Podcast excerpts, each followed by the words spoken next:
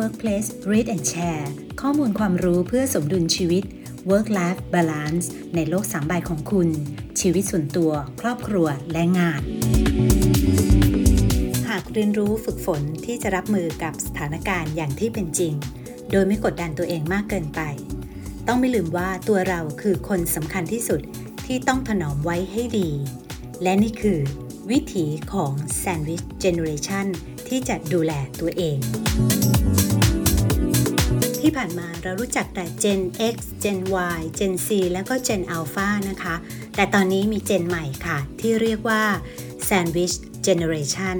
Sandwich Generation คืออะไร วันนี้เราลองมาสแกนบทความจากหลายสำนักกันนะคะ เพื่อแชร์ในประเด็นทำอย่างไรเมื่ออยู่ใน Sandwich Generation วัยที่ต้องแบกภาระดูแลคน 2 เจน Sandwich Generation คำนี้นะคะ เกิดขึ้นมาหลายทศวรรษแล้วค่ะ ข้อมูลจากศูนย์วิจัย Pew Research Center นะคะ จากสหรัฐอเมริกา ได้รวบรวมข้อมูลประเด็นทางสังคม โดยเฉพาะแนวโน้มทางประชากรศาสตร์ของโลกเนี่ย ได้ระบุเอาไว้นะคะว่า Sandwich Generation หมายถึงคนวัยทำงานที่อายุประมาณ 40-50 ปีนะคะ ซึ่งเป็นช่วงที่เป็นหลักเป็นฐานกันแล้ว และส่วนใหญ่เนี่ยมีพ่อแม่อยู่ในวัย 65 ปีขึ้นไป ที่อยู่ในความดูแล รวมทั้งมีลูกนะคะ อายุต่ำกว่า 18 ปี หรือว่ามีลูกที่บรรลุนิติภาวะแล้วนะคะ แต่ยังต้องได้รับการดูแลสนับสนุนจากพ่อแม่อยู่ ซึ่งการสำรวจเนี่ยพบว่ามี Sandwich Generation 71%นะคะ ที่มีอายุระหว่าง 40 ถึง 59 ปี และก็ประมาณ 19%เนี่ยมีอายุน้อยกว่า 40 ปี และ 10%ที่มีอายุมากกว่า 60 ปี เป็นทั้งเพศชายเพศหญิงนะคะ มีอัตราส่วนของการเป็น Sandwich Generation ในใกล้เคียงกันสำหรับงานวิจัยของไทยที่เผยแพร่เมื่อปี 2560 ได้พบว่าอายุเฉลี่ยของกลุ่มตัวอย่าง Sandwich Generation ในไทยนะอยู่ที่ประมาณ 55.67 ปีค่ะ ซึ่งเป็นวัยที่ใกล้เกษียณอายุแล้วนะคะ ที่ยังมีภาระเลี้ยงดูลูก แล้วก็ยังต้องหารายได้เพื่อดูแลพ่อแม่ที่เข้าสู่วัยเกษียณอีกด้วยค่ะ การอยู่ตรงกลางระหว่าง2 generation ของ Sandwich Generation นี่เองนะคะ ก็เลยมีคำเรียกเจนนี้นะคะ อีกคำหนึ่ง เรียกว่าวัยแห่งการเป็น the bag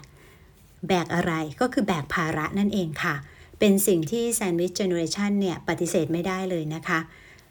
การเผชิญกับสภาพเศรษฐกิจแล้วก็สังคมที่ผันผวนเนี่ยทำให้ Sandwich Generation เนี่ยต้องแบกความรับผิดชอบที่หนักอึ้งเอาไว้บนบ่า วางก็ไม่ได้ ก้าวไปข้างหน้าก็ลำบาก ถูกบีบอัดด้วยภาระหน้าที่ของการเป็นพ่อแม่ แล้วก็ลูกที่ดีในเวลาเดียวกัน ลองสำรวจตัวเองนะคะ ว่าคุณอยู่ในกลุ่มนี้หรือเปล่า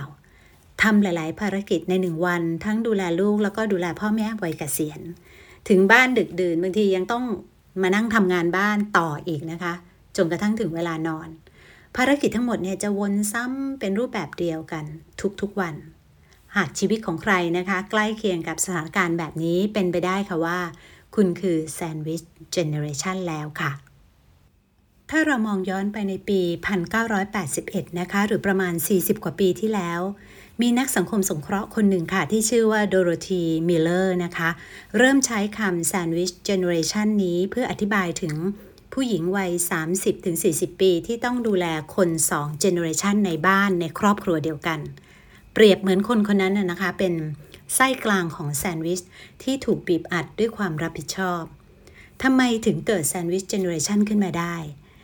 บทความของ The Matter นะคะ ให้เหตุผลแรกเอาไว้ค่ะว่า เป็นเพราะว่าโครงสร้างประชากรที่เปลี่ยนไปเข้าสู่สังคมผู้สูงอายุอย่างเต็มตัวค่ะ คนรุ่นพ่อแม่ที่เป็น baby boomer นะคะ ตอนนี้เป็นสัดส่วนประชากรที่ใหญ่ที่สุดกำลังก้าวเข้าสู่วัยเกษียณอายุทั้งหมดแล้วค่ะ เมื่อก่อนนะคะ baby boomer เนี่ยเป็นแรงงานทำงาน โครงสร้างประชากรก็มีคนทำงานมากกว่าคนวัยเกษียณทำให้การจัดสรรทรัพยากรของรัฐเนี่ยนะคะ เพื่อที่จะดูแลเบบี้บูมเมอร์ในยุคนั้นเนี่ยมีเพียงพอค่ะแต่ตอนนี้นะคะ คนวัยทำงานเริ่มมีสัดส่วนที่น้อยลงเรื่อย ๆ ค่ะ ในขณะที่คน มีอายุยืนยาวกันมากขึ้น แต่ความแข็งแรงของร่างกายนั้นไม่ได้เพิ่มขึ้นตามการเวลานะคะ ก็เลยทำให้เกิดเป็นภาระค่าใช้จ่ายการรักษาพยาบาลเพิ่มขึ้นด้วย และที่สุดนะคะก็ตกมาเป็นภาระของคนรุ่น Sandwich Generation อย่างหลีกเลี่ยงไม่ได้นั่นเองค่ะสำหรับเหตุผลที่2นะคะก็คือเรื่องของค่าใช้จ่ายครัวเรือนที่ถีบตัวสูงขึ้นอย่างต่อเนื่อง ทั้งภาวะเงินเฟ้อ สินค้าบริการมีราคาแพงขึ้นมากนะคะ ขณะที่รายได้ต่อหัวนั้นกลับเพิ่มขึ้นในสัดส่วนที่น้อยกว่าค่าใช้จ่ายค่ะ แล้วก็กระทบไปถึงเรื่องของการเก็บออมเงินด้วยนะคะ รวมทั้งการจัดสรรเงินก็ยากมากขึ้นเรื่อย ๆ ด้วยค่ะ แต่เมื่อเวลาผ่านไปนะคะ นิยามของ Sandwich Generation เนี่ยเริ่มขยายวงกว้างมากขึ้น เป็นใครก็ได้ค่ะที่ต้องแบกรับหน้าที่จากทั้งสองทิศทาง ยิ่งในช่วงวิกฤตโรคระบาดนี้นะคะ ผู้คนจำนวนมากเลยเนี่ยเข้าสู่ยุค Sandwich Generation ได้อย่างรวดเร็ว และไม่ทันตั้งตัวเลยนะคะ โดยเฉพาะการที่ต้องเผชิญกับภาวะด้านการเงิน การดูแลสภาพร่างกายและก็จิตใจของคน2เจน และรวมทั้งต้องประคับประคองชีวิตในแต่ละวันของตัวเองอีกด้วยนะคะ กลับมาดูผลสำรวจของ Pew Research Center กันอีกทีนะคะ เราจะพบว่าชาว Sandwich Generation มีแนวโน้มจะรู้สึกกดดันมากขึ้นนะคะ โดยเฉพาะเรื่องของเวลา ประมาณ 31%ค่ะ ระบุว่าพวกเขาเนี่ยจะรู้สึกเร่งรีบอยู่เสมอนะคะ เพราะต้องจัดการตารางชีวิตมากมาย มากกว่าการทำงานปกตินะคะ เพื่อที่จะดูแล ในครอบครัวด้วย ยิ่งถ้าเป็นครอบครัวขนาดเล็กเนี่ยยิ่งทำให้พวกเขาต้องแบกรับภาระหนักขึ้นนะคะ บางคนถึงก็ต้องลางานหรือว่าออกจากงานมาเพื่อดูแลคนในครอบครัว เพราะว่าไม่มีญาติพี่น้องคนอื่นเข้ามาช่วยดูแล ถ้าภาวะแบบนี้เกิดขึ้นกับใครนะคะ ก็น่าจะมีความเครียดสะสมอยู่พอสมควร Sandwich Generation เนี่ยส่วนใหญ่จะเผชิญความเครียดค่ะ ทั้งจากความรู้สึกว่าดูแลทุกคนในครอบครัวได้ไม่ดีพอ รวมทั้งความเครียดทางร่างกายจิตใจ ที่หาเวลาพักผ่อนหรือว่าออกกำลังกายให้ตัวเองแทบไม่มีนะคะ คุณผู้ฟังคะ ไม่ใช่แซนด์วิชเจเนอเรชันจะมีแต่เรื่องเครียดๆเท่านั้นนะคะ จากการสำรวจของ Pew Research Center ก็พบอีกเช่นกันค่ะว่า ระดับความสุขในชีวิตภาพรวมของเจนนี้นะคะ ไม่ได้ตกต่ำมากค่ะ หลายคนเนี่ยกลับเอนจอยกับชีวิตบุ่นบุ่นวายๆนะคะ ตอนนี้เห็นมันเป็นเรื่องธรรมชาติตามคันลองของวัฏจักรชีวิตค่ะ แล้วก็ชอบที่จะได้ดูแลครอบครัว หลายคนในจัดสรรเวลาลี้ภัยจากความวุ่นวายในแต่ละวันนะคะ ด้วยการไปนั่งสมาธิบ้าง หรือว่าไปพักผ่อนหย่อนใจ แล้วก็กลับมา move on ต่อได้นะคะ เพียงแต่แค่ปรับตัวเท่านั้นค่ะ แต่จุดใหญ่ใจความนะคะ ผลวิจัยระบุว่า การที่ใครสักคนเนี่ยจะไม่ทุกข์กับภาระที่เขาแบกอยู่ได้นั้นเนี่ยนะคะ อาจจะเป็นเพราะว่าการเงินในครอบครัวของพวกเขาค่อนข้างมั่นคงเพียงพอ ที่จะ support เจนที่ต้องดูแลนั่นเองค่ะเรามาดูงานวิจัยในไทยนะคะที่เผยแพร่ไปเมื่อปี 2560 ในหัวข้อที่ชื่อว่าผลกระทบของภาระความรับผิดชอบ กับความพึงพอใจในชีวิตของ กลุ่ม Sandwich Generation ได้ระบุเอาไว้นะคะว่า ภาระความรับผิดชอบของผู้ที่อยู่ในกลุ่ม Sandwich Generation นั้น มีเรื่องของสถานภาพความมั่นคงทางเศรษฐกิจเข้ามาเกี่ยวข้อง อย่างมีนัยสำคัญนะคะ สะท้อนให้เห็นว่าความเครียดส่วนใหญ่ของคนในเจนนี้เนี่ยมักมาจากความพร้อม หรือว่าไม่พร้อมของทรัพยากรที่มีอยู่นะคะ ทั้งด้านการเงินและก็เวลา พวกเขาไม่ได้รู้สึกแย่นะคะ กับภาระหน้าที่ที่พวกเขาต้องรับผิดชอบ ตราบใดที่มีความมั่นคงทางรายได้ค่ะแอตินาเวลาแชนโทนีนะคะ แพทย์อายุรศาสตร์แห่งมหาวิทยาลัยเซาท์แฮมป์ตันกล่าวเอาไว้นะคะว่า ในประเทศจีนนั้นรัฐยังคงพึ่งพาครอบครัวในการดูแลผู้สูงอายุและเด็กเล็กค่ะ ดังนั้นเวลาพ่อแม่ออกไปทำงานนี่นะคะ แต่ไม่ได้มีเงินมากพอที่จะจ้างพี่เลี้ยงเด็ก ปู่ย่าตายายจะเข้ามามีบทบาทสำคัญ แล้วก็ทำหน้าที่ในส่วนนี้แทนค่ะ ในประเทศไทยเองเนี่ยนะคะ มีโมเดลนี้เนี่ยกระจายไปทั่วทุกระดับชั้นของสังคมค่ะแต่ในหลายประเทศเองก็รัฐก็มีนโยบายนะคะหรือว่ามีบริการสาธารณะ หรือว่าเป็นรัฐสวัสดิการที่มารองรับปัญหาดังกล่าวด้วย เช่น มีการมีเงินอุดหนุนเพื่อดูแลเด็กแล้วก็ผู้สูงอายุในครอบครัวนะคะ บทความหนึ่งค่ะจากกรุงศรี The Coach นะคะ เน้นเรื่องสภาพเศรษฐกิจเป็นเรื่องใหญ่ค่ะ น่าสนใจที่หนึ่งในวิธีที่สามารถช่วยเหลือคนรุ่น Sandwich Generation จากความเครียดได้ก็คือ การวางแผนการเงิน ที่จะช่วยให้เจนนี้นะคะ สามารถจัดสรรเงินได้อย่างมีเป้าหมาย แล้วก็บริหารการเงินให้เหมาะกับสิ่งสำคัญก่อนหลังได้ค่ะ และการบริหารจัดการเงินสด สิ่งที่สำคัญที่สุดในขั้นตอนนี้ก็คือทำอย่างไรให้เหลือเงินออม รวมทั้งเรื่องบริหารความเสี่ยง ด้วยการทำประกันให้ครอบคลุม รวมทั้งรู้จักเรื่องการลงทุนที่เหมาะสมนะคะ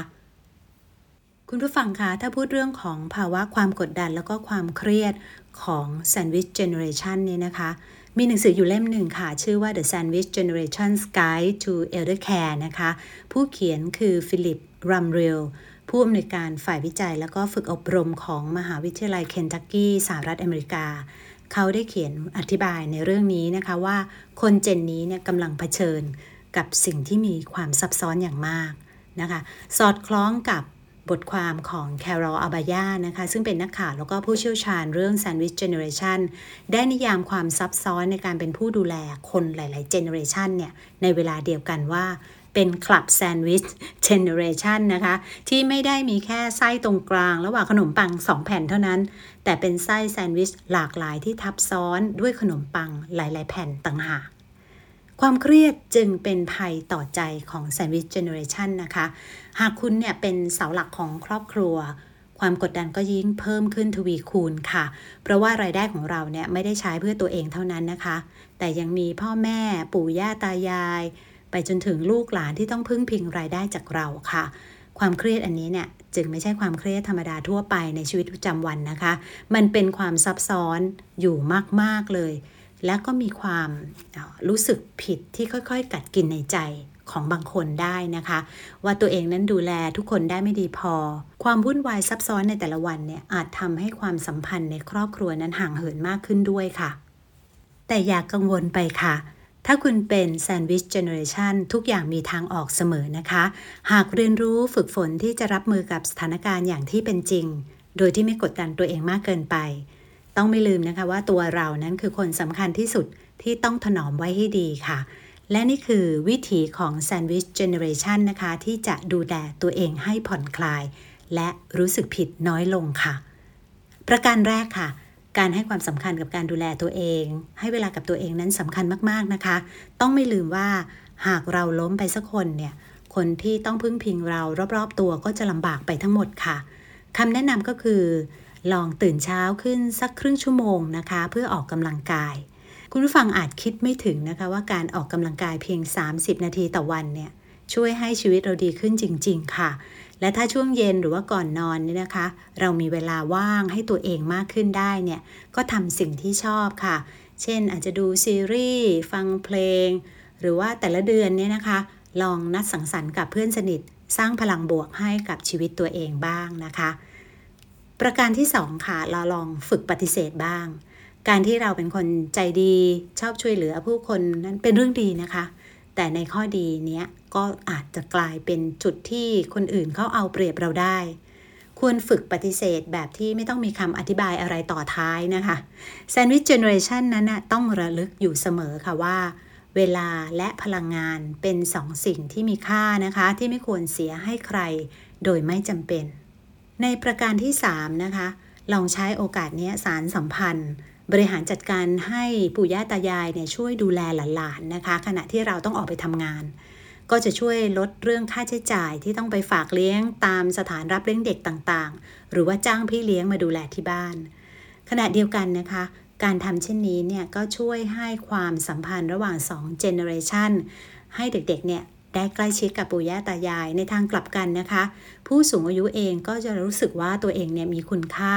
ที่ได้ช่วยดูแลหลานๆ และข้อที่ 4 นะคะ ประการสุดท้ายจงรับเท่าที่รับไหวค่ะ การดูแลพ่อแม่ในวัยชราแล้วก็เลี้ยงดูลูกนะคะ วัยเรียนเนี่ยเป็นหน้าที่ระยะยาว คนที่ดูแลเนี่ยจำเป็นต้องหมั่นประเมินสภาพร่างกาย สภาพจิตใจแล้วก็กำลังทรัพย์ของตัวเองนะคะว่ามี ขีดจำกัดแค่ไหน ถ้าหากเราได้หาลือกับพี่น้องคนอื่นๆ เพื่อให้เข้ามาช่วยเหลือได้บ้างเนี่ยก็เป็นสิ่งที่ดีค่ะ การขอความช่วยเหลือพี่น้องนะคะ ไม่ได้หมายความว่าเราอ่อนแอนะคะ หรือว่าเราเห็นแก่ตัว หากเรารู้สึกว่าบางเรื่องนี่หนักเกินจะแบกรับเนี่ยควรจะระบายให้กับคนใกล้ตัว แล้วก็มองหาตัวช่วยนะคะ ที่จะมาพูดคุยหรือรับฟังปัญหาของเรา หรือบางทีอาจจะขอพูดคุยกับจิตแพทย์เพื่อขอคำแนะนำดี ๆ ก็ได้ค่ะ ท้ายที่สุดนี้นะคะ อย่าลืมนะคะว่าทำเพื่อตัวเองบ้าง สิ่งใดที่จะให้รางวัลกับตัวเองนี่นะคะ อย่ารีรอที่จะทำเพื่อที่จะเข้าไปสร้างชีวิตชีวา สร้างพลังบวก ให้เราเดินบนเส้นทางของคนรุ่นแซนด์วิชเจเนอเรชันได้อีกยาวไกลค่ะ ขอขอบคุณบทความจากไทยรัฐออนไลน์และ The Matter รวมทั้งกรุงศรี The Coach และขอขอบคุณ สำนักสนับสนุนสุขภาวะองค์กร สสส และมูลนิธิสถาบันพัฒนาการเรียนรู้ ผู้สนับสนุนรายการ ภายใต้โครงการศูนย์สื่อสารและประสานงาน ภาคีเครือข่ายสุขภาวะองค์กร พบกับ Happy Workplace Read and Share ใน EP หน้าค่ะ สำหรับวันนี้ สวัสดีนะคะ